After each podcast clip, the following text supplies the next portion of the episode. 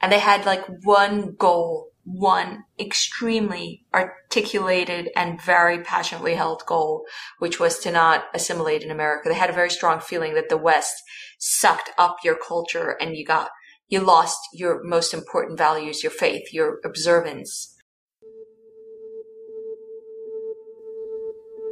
Have you ever considered what it's like to learn an entirely new culture, a way of life so different from yours, with its own customs, traditions, newspapers, cell phones, food, currency, and that way of life is even closer than you think. Frieda Vizel is a walking tour guide and passionate educator of the Hasidic Jewish community of Brooklyn. She's a YouTuber, a blogger, featured in the New York Times, Time Out New York Love Awards, and National Geographic Traveler.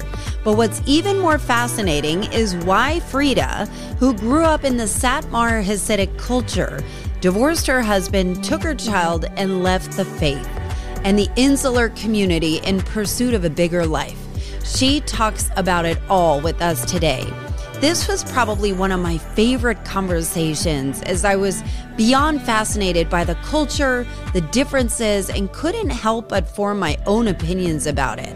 And love not only Frieda's bravery, but also her reverence and advocacy for educating about it, despite her leaving. I promise you, you're going to message me about this one. I hope you will. And if you have friends who might be interested in learning more about the Hasidic Jewish lifestyle, please text them this episode right now. Let's get to my chat with Frieda Vizel. If you'd like to listen to these episodes ad free and early and support an independent podcaster, that's me. Sign up at patreon.com forward slash culture changers or go to AllisonHare.com for the direct link. I'd love for you to welcome Frieda Vizel to the Culture Changers podcast. Welcome, Frieda. Hi, Allison. Thanks for having me on. I'm excited to talk to you. You are a tour guide for Brooklyn, but specifically on the Hasidic Jewish part of it. There are two parts, right? There's the hipster part and the Hasidic part. Is that right? That is the story of Williamsburg, which is within Brooklyn. Uh, Williamsburg is one of the trendiest parts of New York City, and it is like on the northern tip of Brooklyn, very, very close to Manhattan, like with beautiful views of Manhattan. So Williamsburg has two sides. One is overpriced, gentrified. We call it hipster side. And the south side. Overpriced, yeah. gentrified, right. I could never afford to live there. That's of Williamsburg's north side. And the south side, I don't live in either. It's where the Hasidic Jews are. Although I have many family members who live there because my, my family is Hasidic. When we connected, I understand that you are looking to de-exoticize Hasidic Jews and the lifestyle, the culture of Hasidic Jews. This is something I don't know a ton about. And I'm really interested to understand. Would you mind giving us a little bit of your background? Sure. So I grew up in the Satmar Hasidic community in the village of Kiryas Joel, which is about, I think, 60 miles north of the city. But anyway, I grew up in a very insular community. It was like a shtetl of isolated town of Hasidic Jews. Our grandparents were Holocaust survivors who came here after the war and really didn't want to assimilate. They were very cognizant of how powerful American culture is and they didn't want to become part of it. Uh, they wanted to hold on to their own way of life. So they created this insular community first in Williamsburg and then in Kiryas Joel, which is where I was raised. I am the fifth child of 15 children and I grew up in a very, very different. Wait, wait, wait, wait. 15 yeah, children? Yeah, 15 children. Oh my God. Yeah, and we're, none of us are twins. Did anybody notice you? Did they forget you were there? You know, the grandparents, when you're one of 15, the grandparents don't really know who you are. They, they just go by your parents' name. They're like, oh, this is, this is Malka's, you know. You know, you, you, you oh end up being, refer, who's this? Oh, this is, this is Lias. You know, it's, it's funny. Your moment of shining when you get all the undivided attention in the world is when you get married at 18. That's, that's your moment. It goes by order of age. And that's what happened for me at 18. I was married off in an arranged marriage and we had a child. And then I got divorced and left with my son. So I am not Hasidic anymore, even though the first 25 years of my life I was Hasidic. So it really made a very strong impression on me. I always would say I felt like I am an observer to a unique way of living. Um, I remember the day I got engaged, I wrote in my journal that like I wrote, "What is this? I, I'm engaged to a boy I don't even know." Like I, I had a strong feeling that things were not were, were orchestrated in a way that felt fascinating to me. Yet I was, it was my life itself. And as I got more mature, I started to have issues with certain restrictive roles for men and women, um, with certain, you have to sort of play with the system in order to survive in the system. I, I think that's true in all cultures, but in the Hasidic community, it's true to an enormous degree. And I think I, I'm very strong headed and I, I have to do things my way and I'll pay huge price. It's always been in my nature. And, um, as I got older, I just, I just could not live in that world. I could not do the pragmatic thing for my self preservation. So that's why I left. But I, I have a very mixed bag of feelings towards that world. I feel grateful that I got to make myself a different life. Yet at the same time, I also think that for a lot of people, it provides a lot of meaning and beauty. And I think all societies are flawed. So the flaws in that community are not particularly to me outrageous in comparison to, you know, there, there's a give and take everywhere. But also, I would say, you know, sometimes I, I feel, for some people, I feel really, um, they don't fit in there and I feel sad. And other people, I think, are lucky to be part of a very rich culture in New York City in the 21st century. So that's what I try to explore and share through my work. I have so much to unpack here. So you have left and essentially defected this community, but you have such a reverence for it that you have made it your mission to educate on what it means and honor it. And it, it seems like we talk a lot on this podcast about the concept of belonging and how much of a desperate need it is for people to belong to a social identity, to a group, to a community, whatever that means. Maybe it's a, an ideological or political affiliation, but there is such a strong sense of belonging. Where do you think you belong now? Where, what feels like home to you? Brooklyn feels like home to me. Is that where you live? That's where I live. Yeah. Okay. And I feel like I feel like I belong. It took me a little bit of time. When I left, I first lived in the suburbs and I thought, you know, I had this dream of, of having a manicured lawn and lovely flowers, which I had, a, a beautiful old home I lived in.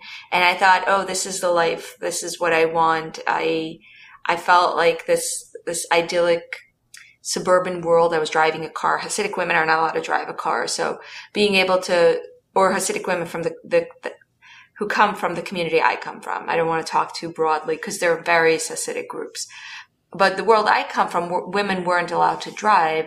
So living in the suburbs and the car culture and the lovely little house and the garden and the sweet children and all that was the dream. And you know what? I didn't feel like I belonged at all. I mm. had a really. Did you feel like you were betraying? Like when you went through that, did you feel like you were betraying your community, your upbringing when you started to kind of live a life that was different from what is prescribed?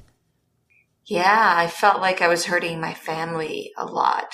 I felt like I was doing something for me and my child at the cost of people who are also dear to me, but who, for instance, my parents, my siblings, very much so.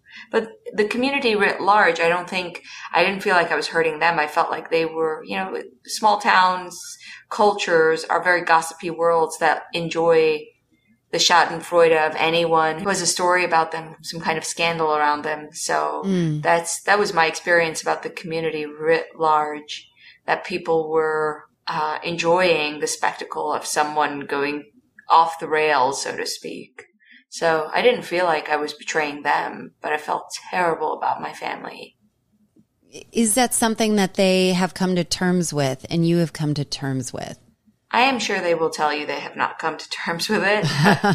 Every so often, someone in, in Williamsburg, where I give tours, right, will tell me, Oh, I saw your father in the synagogue. And I told him, You'll still come back someday, or something like that, you know? Uh, there will always be these little interactions where someone will say, he's still hoping your father or you, you know, your family's still hoping you'll come back someday or, or when are you coming back? Or, yes, yes, yeah. Yes. Or I see, I see you ready to come back. You know, there, there's kind of a delegitimizing of my journey sometimes, a sense of, oh yeah, you'll come back yet, like that, which I all take in good view. You know, people, people just mean well when they say it. It doesn't begin to bother me. I laugh it off.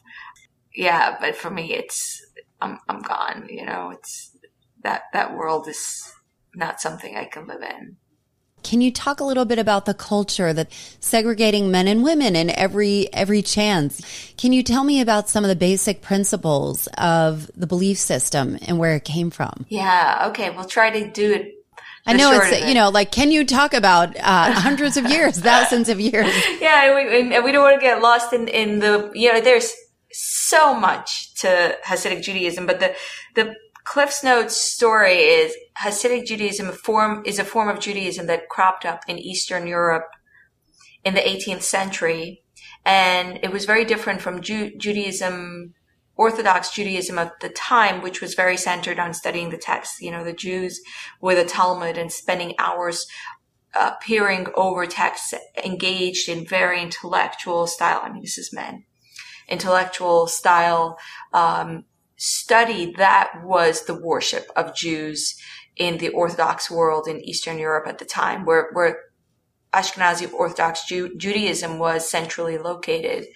And then Hasidic Judaism turned that on its head by, by being more focused on singing and dancing and worship, and most of all, a charismatic figure, a tzaddik, a rabbi. And every rabbi has his own group. We call them a sect. You can call it a dynasty. So he would have his own little like club that would be named after a location. So the town of Satumar has become the Satmar sect, which is now one of the largest and most powerful sects in the world. And that's the sect that I come from. So the important part to understand about Hasidic Judaism is that there are these different sects that are shaped by different places that they emerged in. Like a Hungarian sect is extremely shaped by Hungarian history versus a Polish sect or a Russian sect. So a lot of people know about the Chabad Lubavitch sect, which is very different from the Satmar sect because the Chabad Lubavitch sect is evolved in a different place and they have, they focus on outreach to other Jews. So it makes them a, a very different group. So today, what I would say about Hasidic Judaism is that they came, Hasidim were almost entirely wiped out in the war especially Polish Hasidic groups, because Poland was invaded very early in the war. So the Polish Hasidic groups were almost entirely wiped out, but the Hungarian groups were invaded. Hungary was invaded in 1944, so it had a much higher survival rate because it was almost at the end of the war when they started to round up. I mean, almost. There was like a lot of our grandparents were six months in the war, but still that allowed for there to be enough survivors to regroup and come to New York after the war. And they had like one goal, one extremely articulated and very passionately held goal, which was to not assimilate in America. They had a very strong feeling that the West sucked up your culture and you got, you lost your most important values, your faith, your observance. To my grandparents, faith equaled rituals and observance.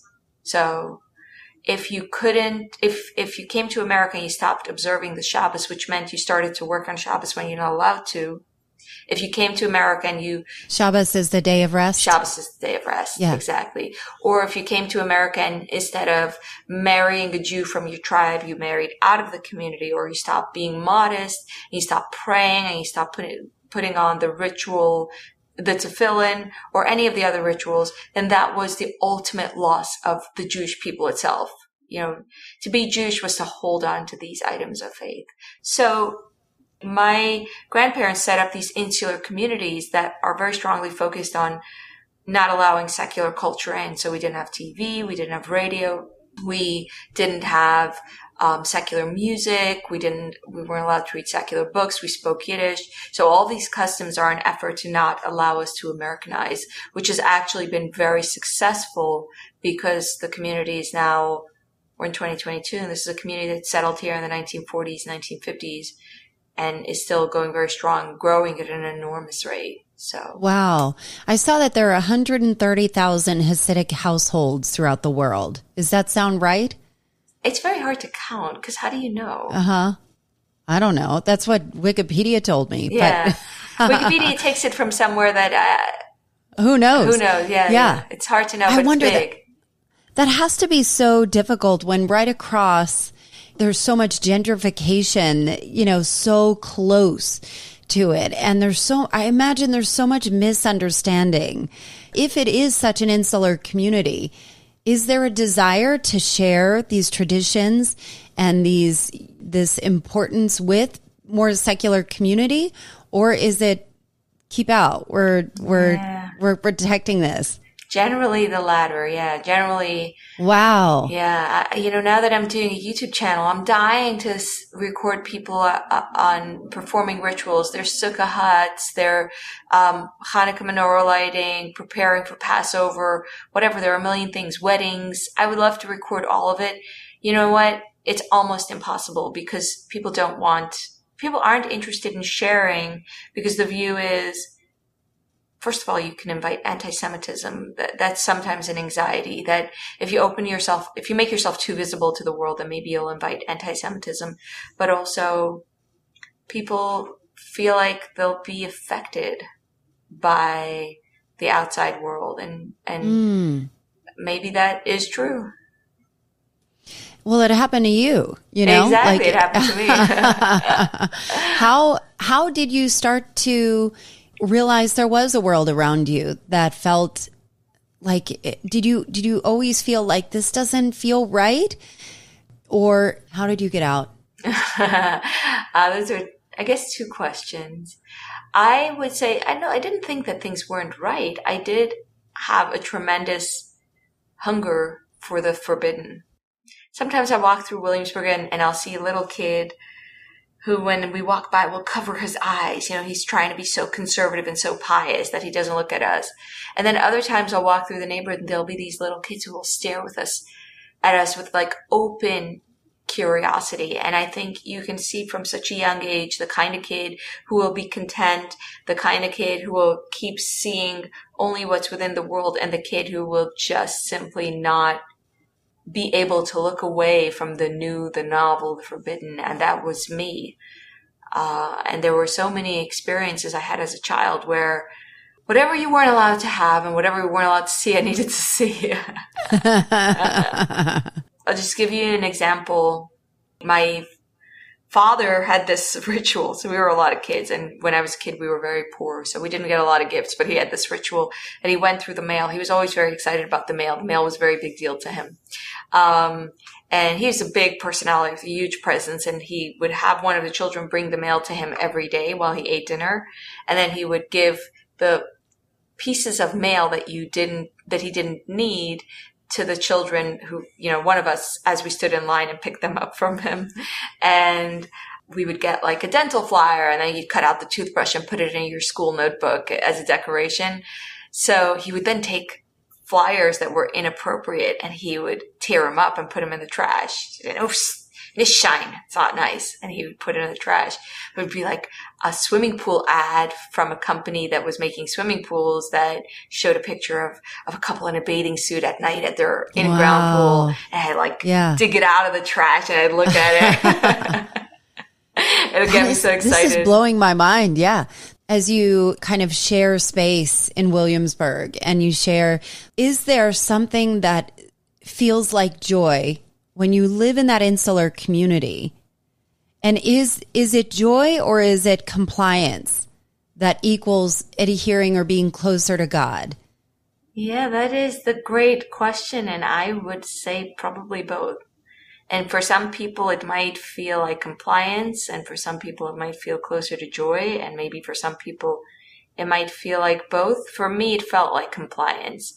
I also am not naturally a very um, faith oriented person. Like there were teachers who would say, if you do something like you turn on the light on Shabbos, you're not allowed to turn on the light. If you turn on the light on Shabbos, God sees and then you'll be punished. And there were most of the kids I knew would be very scared by that. But I was, I don't know, it just didn't click for me. It didn't, it didn't impress on me the way it did for other kids. If no one saw them, you use an elbow and you turn on the light because it's dark and you're looking for something to show your friends and nah, God won't care. What's the big deal? Like it didn't have this kind of immediacy to me, yeah. which I think when you have that immediate connection to God, when you have that strong feeling about this great spiritual story, then you can feel joy. That's what I'm imagining. You feel a kind of ecstasy around restrictions that I think I didn't feel. I felt a more sweet joy at, at the night lovely holidays that I liked. Some of them I didn't. that kind of joy, the of children, happy children. That's that's joy.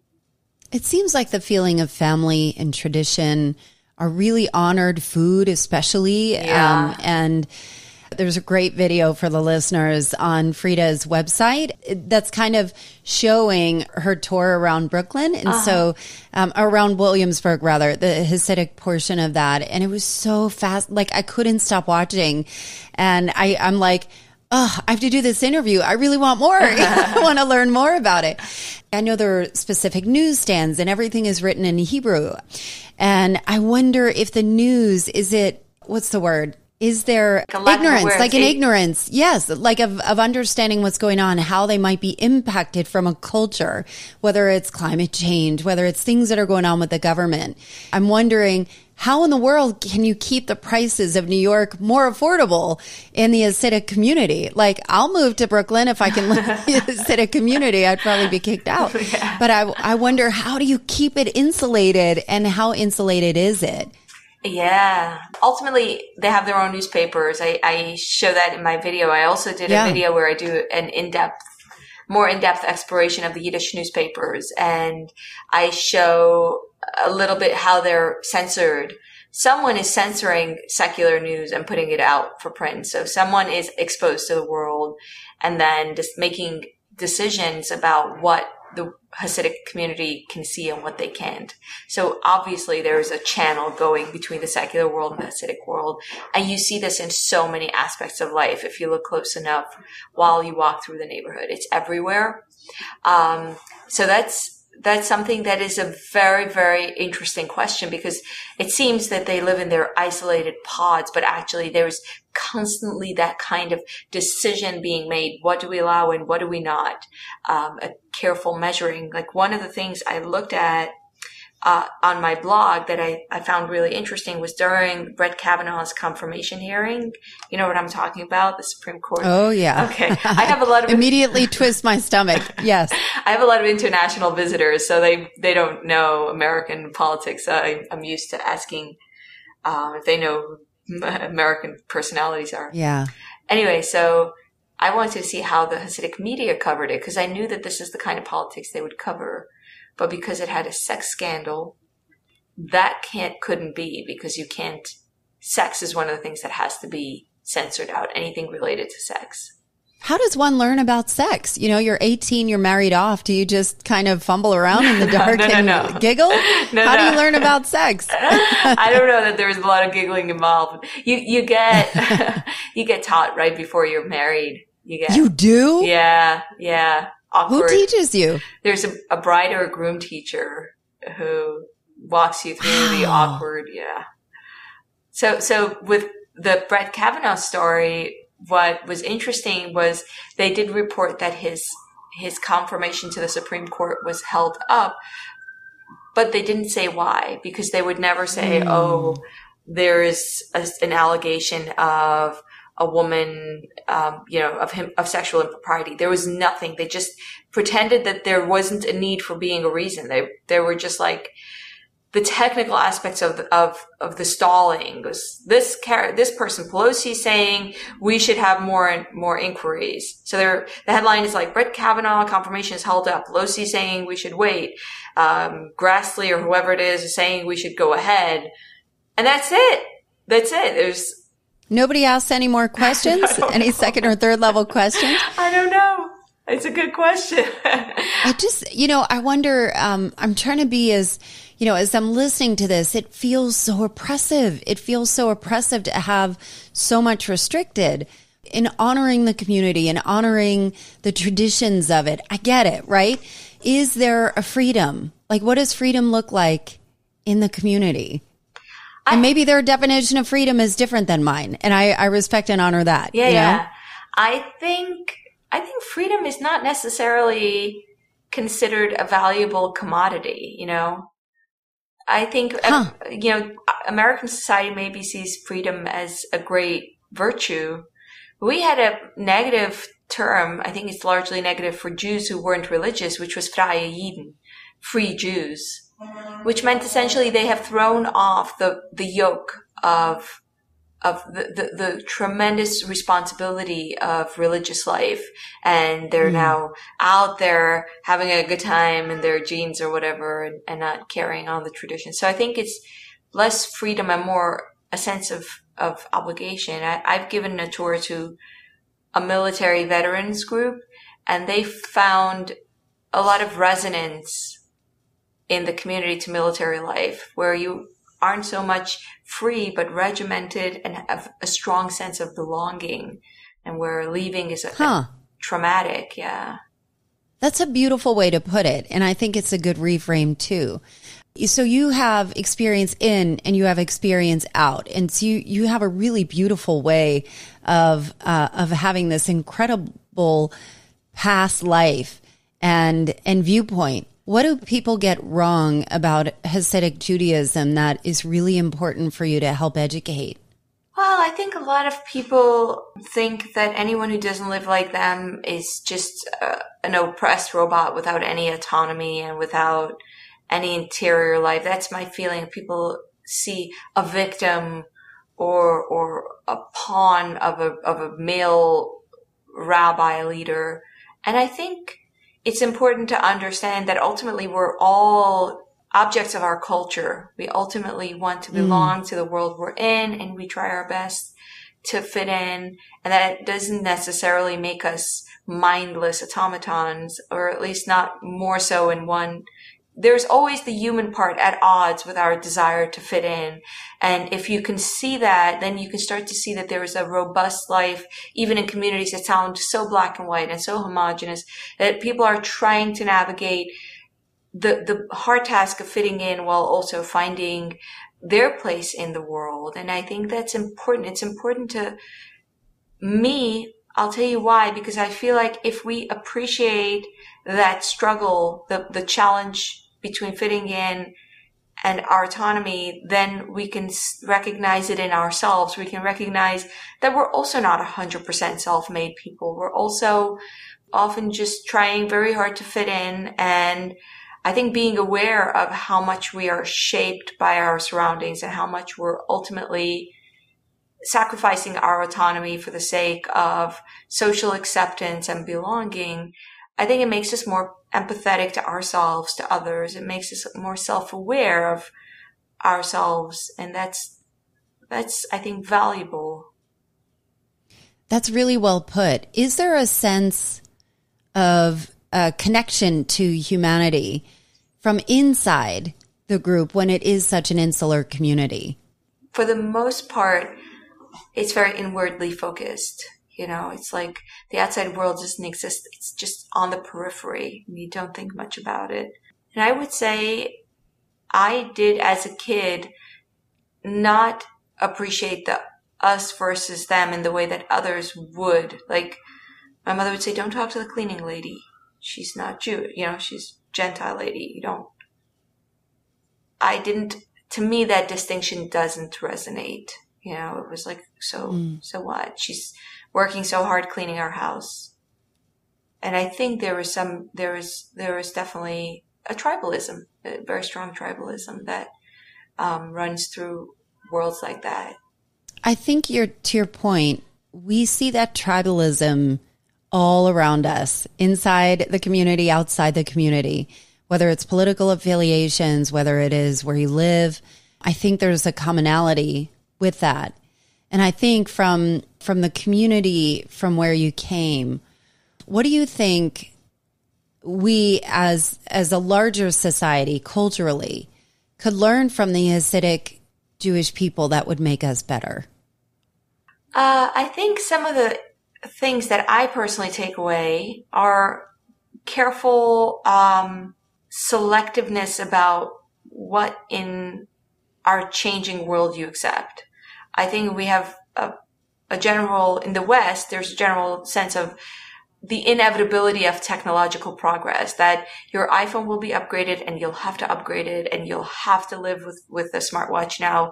Everyone will do it. If you won't do it then um, you'll be left in the dust and you just have to get with the times and stop being strong-headed and in some ways it's true if you if you refuse to get with the times in, in a society where everyone is connected like if i wouldn't want to do things on zoom which i'm very reluctant to do for tours then you're left without work especially you know, you're left without a lot of opportunities.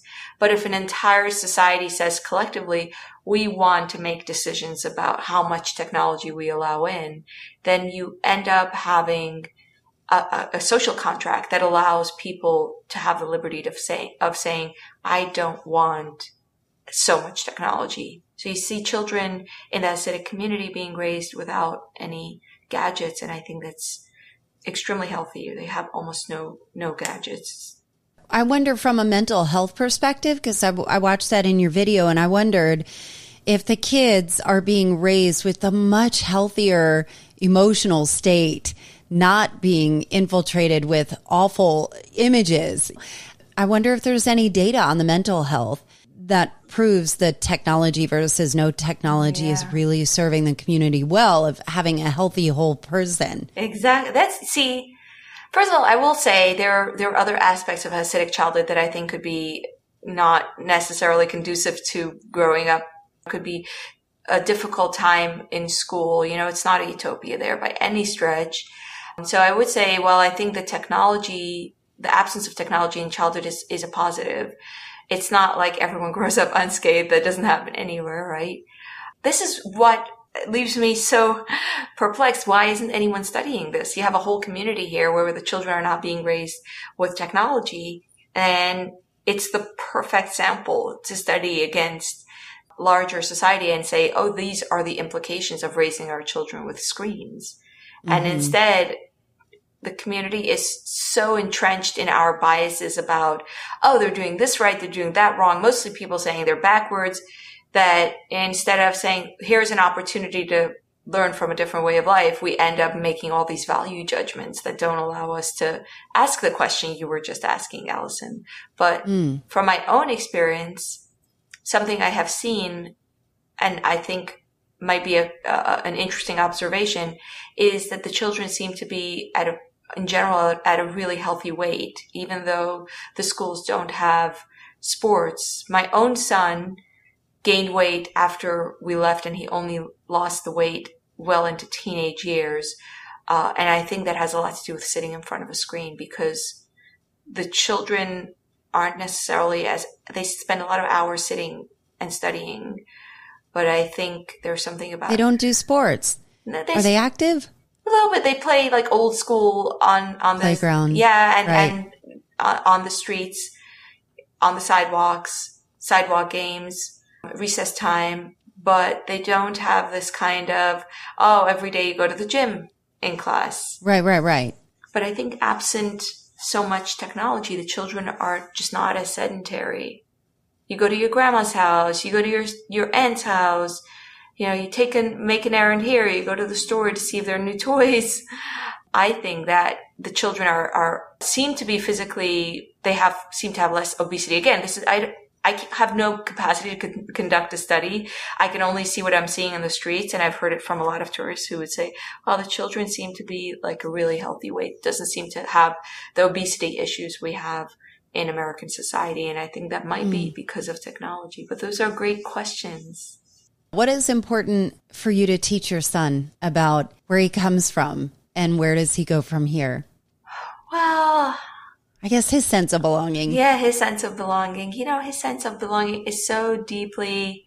Is he secular. a rebel like you? No, he's not. He's a goody two shoes. Uh-huh. I'm like, where does this kid come from? Because I, I was, I was always whatever the adult. He's such a good kid. He wants to help around the house.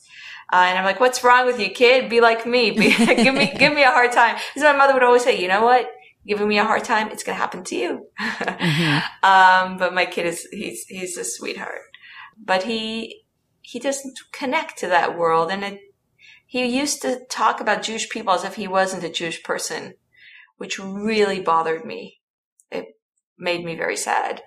But um, I, I, I think he it really sunk in that you could be a Jewish person a different way. Something about the Hasidic community that could be very overpowering is they end up claiming Jewishness, authentic Jewishness, and making other Jews feel invalid, or at least that was my son's experience. So I, I try, I hope that he feels like he, he's a valid member of the Jewish tribe and he, he can enjoy celebrating these things without Jewish guilt, you know, without being like, oh, I don't do enough, which I hear from him. You know, I don't, we don't do enough. We don't, we don't do enough customs or whatever. Whatever you're doing is wonderful. Enjoy it and don't feel bad. That's my position. That's got to be so interesting too. You know, I'm assuming that your your ex-husband is still in the community. Yeah. Mm-hmm. yeah. So that must be so different from messaging, both raising your son. Yeah, it, it, it is. I largely raised my son by myself. Yeah. Um, he was five when I left. Well, he, after I left, he had his fifth birthday and he was a sidelock wearing yarmulke Yiddish speaking boy. And I guess four or five is too young because he forgot Yiddish and now he only speaks English. Is that a bummer for you? Yeah, it is. Because your first language was Yiddish, right? yeah, right? Yeah, And I can't stand it when I have guests over and we speak Yiddish and he sits there and he doesn't understand. I'm like, what is wrong with you? What, how could you not understand Yiddish? Like, how could this be a language that excludes you? Because Yiddish is often a language that feels very intimate. Like, you know that almost no one speaks it except people you're very close to. And the fact Yeah. that my son is excluded from that, it, it's very, it's very sad. What do the side curls mean? What is the significance? To be honest, I don't even know. I, I don't Oh, know the correct okay. answer. I feel like there there are some biblical reasons that I should give. There's I always hesitate to give any any reasons because I feel like I might get it wrong because oftentimes we did things without really talking about the reasons or the reasons seem to come after the tradition, you know, like once the custom has emerged, then you you start to come up with reasons for like a hundred different reasons for Yeah. why it's it's sacred and valuable. But to us, it was, you know, it was like a symbol of Jewish, of being a Jewish boy, of being a Jewish male. And um, to cut it off was the ultimate sense of betrayal So where do you see your place today? in the larger world. Yeah. I'm hoping that uh, an, a culture is emerging, and I think I'm seeing the beginning sprouts of it that can have a secular appreciation of New York City's Hasidic subculture without all the guilt and all the now that you left, you shouldn't come back here, or now that you left and you're coming back, it shows that you really didn't want to leave kind of thing. Just, just a kind of helping to, first of all, celebrating, but also helping to contribute this culture's beauty to New York City's larger, bringing it into New York City's larger uh, mosaic of, of diversity and color and you know, we see it with different cultures. People will go on YouTube and they'll want to see, oh, what's a Japanese newspaper like? That's the world I want to be part of, where we say, what are different societies like? I'm not particularly necessarily in it, but I can appreciate that it exists and it's different from me. And I want to be part of that conversation. I'm interested in, and I don't know if this is even an unfair, uh, an unfair comparison, but I think about insular communities like Mennonite and Amish communities, and are there similarities with it, or is it unfairly compared? I think it's fair. I think it, it's never going to, it's always only going to be a comparison. Each community has its own, um, very, very unique aspects. But I think the comparisons offer themselves up because they're both subcultures that don't organically remain different. Yeah, they wouldn't be different by default. They're different because of enormous efforts to remain different. It's not like a lot of people say stuck in hmm. the past. You're not really stuck in the past because in the past you didn't make an effort to keep saying, I'm not looking at this, I'm not looking at that, I'm not allowing this, I'm censoring that. There's, there's a concerted and sophisticated effort to keep from, from assimilating. And I think the Mennonites do that very effectively in their own way. I gave a tour to a group of Mennonites. It was the strangest experience that I had a few years back. I think they weren't so happy with me because They wanted a tour guide who would tell them, God said this and God said that. And I think I'm more secular oriented. Yeah, you sound like a conduit. You know, you sound like you've got, you're a translator. That's how I see it. Yeah. You sound like a translator of, of a, of a culture, of a life. What do you know that you wish other people could know? Well, everything, obviously. everything I see, I want to share with everyone. I wish people would, would be more open to knowing and uh, something that I think drives me is that when I was Hasidic, I often felt that people looked at me like I was a creature from a different world. I, I wish for people to know that they're humans in every, you know, and complexity and diversity everywhere. But maybe I'm repeating myself when I say that. No, I don't think so. You know, I just think it's interesting that you want the outside world to understand the Hasidic world, but the Hasidic world doesn't want to understand the rest. That you know, so it's really true. interesting to keep it so insular. Like you said, it's a very sophisticated way to, to protect the culture and each other. Yeah. When a world that is so small and the family is so important, there has to be lessons learned there too. Yeah. There are a lot of lessons. Something I, I think about now that my friends and my siblings are starting to marry off their children is about marriage at a young age. You marry someone off at 18. You know, my own experience was so nerve wracking. All I remember was the stress of it. But, you know, thinking back, now that I look at it, I think the question of marriage at a young age and how it is successful or not, those are things I think about that's how you used to get married in the past. You just get married mm-hmm. and then grow into each other. Maybe it was a more happy or less happy union, but that was just the, the fact that you knew that you didn't really have a choice gave your success rate. It, it allowed for a much higher success rate or it, it allowed for people to give things they're all more maybe, or I don't know, suffer silently. I'm sure there was a combination of things, but I like to think about these things. I don't have the answer to the lessons. I left it, so I can't tell you, you know, I, I wish I could. It's so fascinating though. Yeah. But, and I don't think you left it. I think you're there. I think you're Yeah. continuing to translate, but in a, in a secular voice.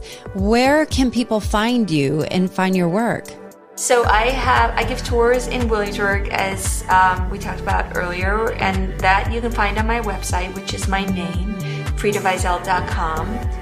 And I also have a YouTube channel where I do videos of different aspects of the culture here, like like I said, newspapers, and that you can find on my YouTube channel, which is Frieda857. Very bad URL. Sounds like an AOL account. yeah, they gave it to me 10 years ago and I never, I don't know how you change it. Well, I'm looking at some of the titles. There's a, a Hasidic Woman's Insights. There's What is Kosher Technology? I love learning about the kosher phone and Hasidic local economy. This stuff is really interesting. yeah. This is really, really interesting. So, Frieda, I'm going to link everything in the show notes. Thank you so much for being a guest today and sharing your work. I think it's really important. Oh, thank you, Allison. I love talking to you. So thank you and to your listeners. Wow, I thought about this conversation for weeks after we spoke. I learned so much and have contemplated the idea of being so devoted to a faith and a community that nothing else mattered.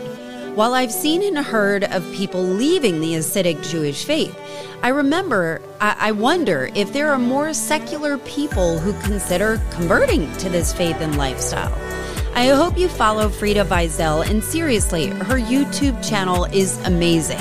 I could watch it forever and have linked it in the show notes. As for me, I'm doing some massive things behind the scenes of this podcast.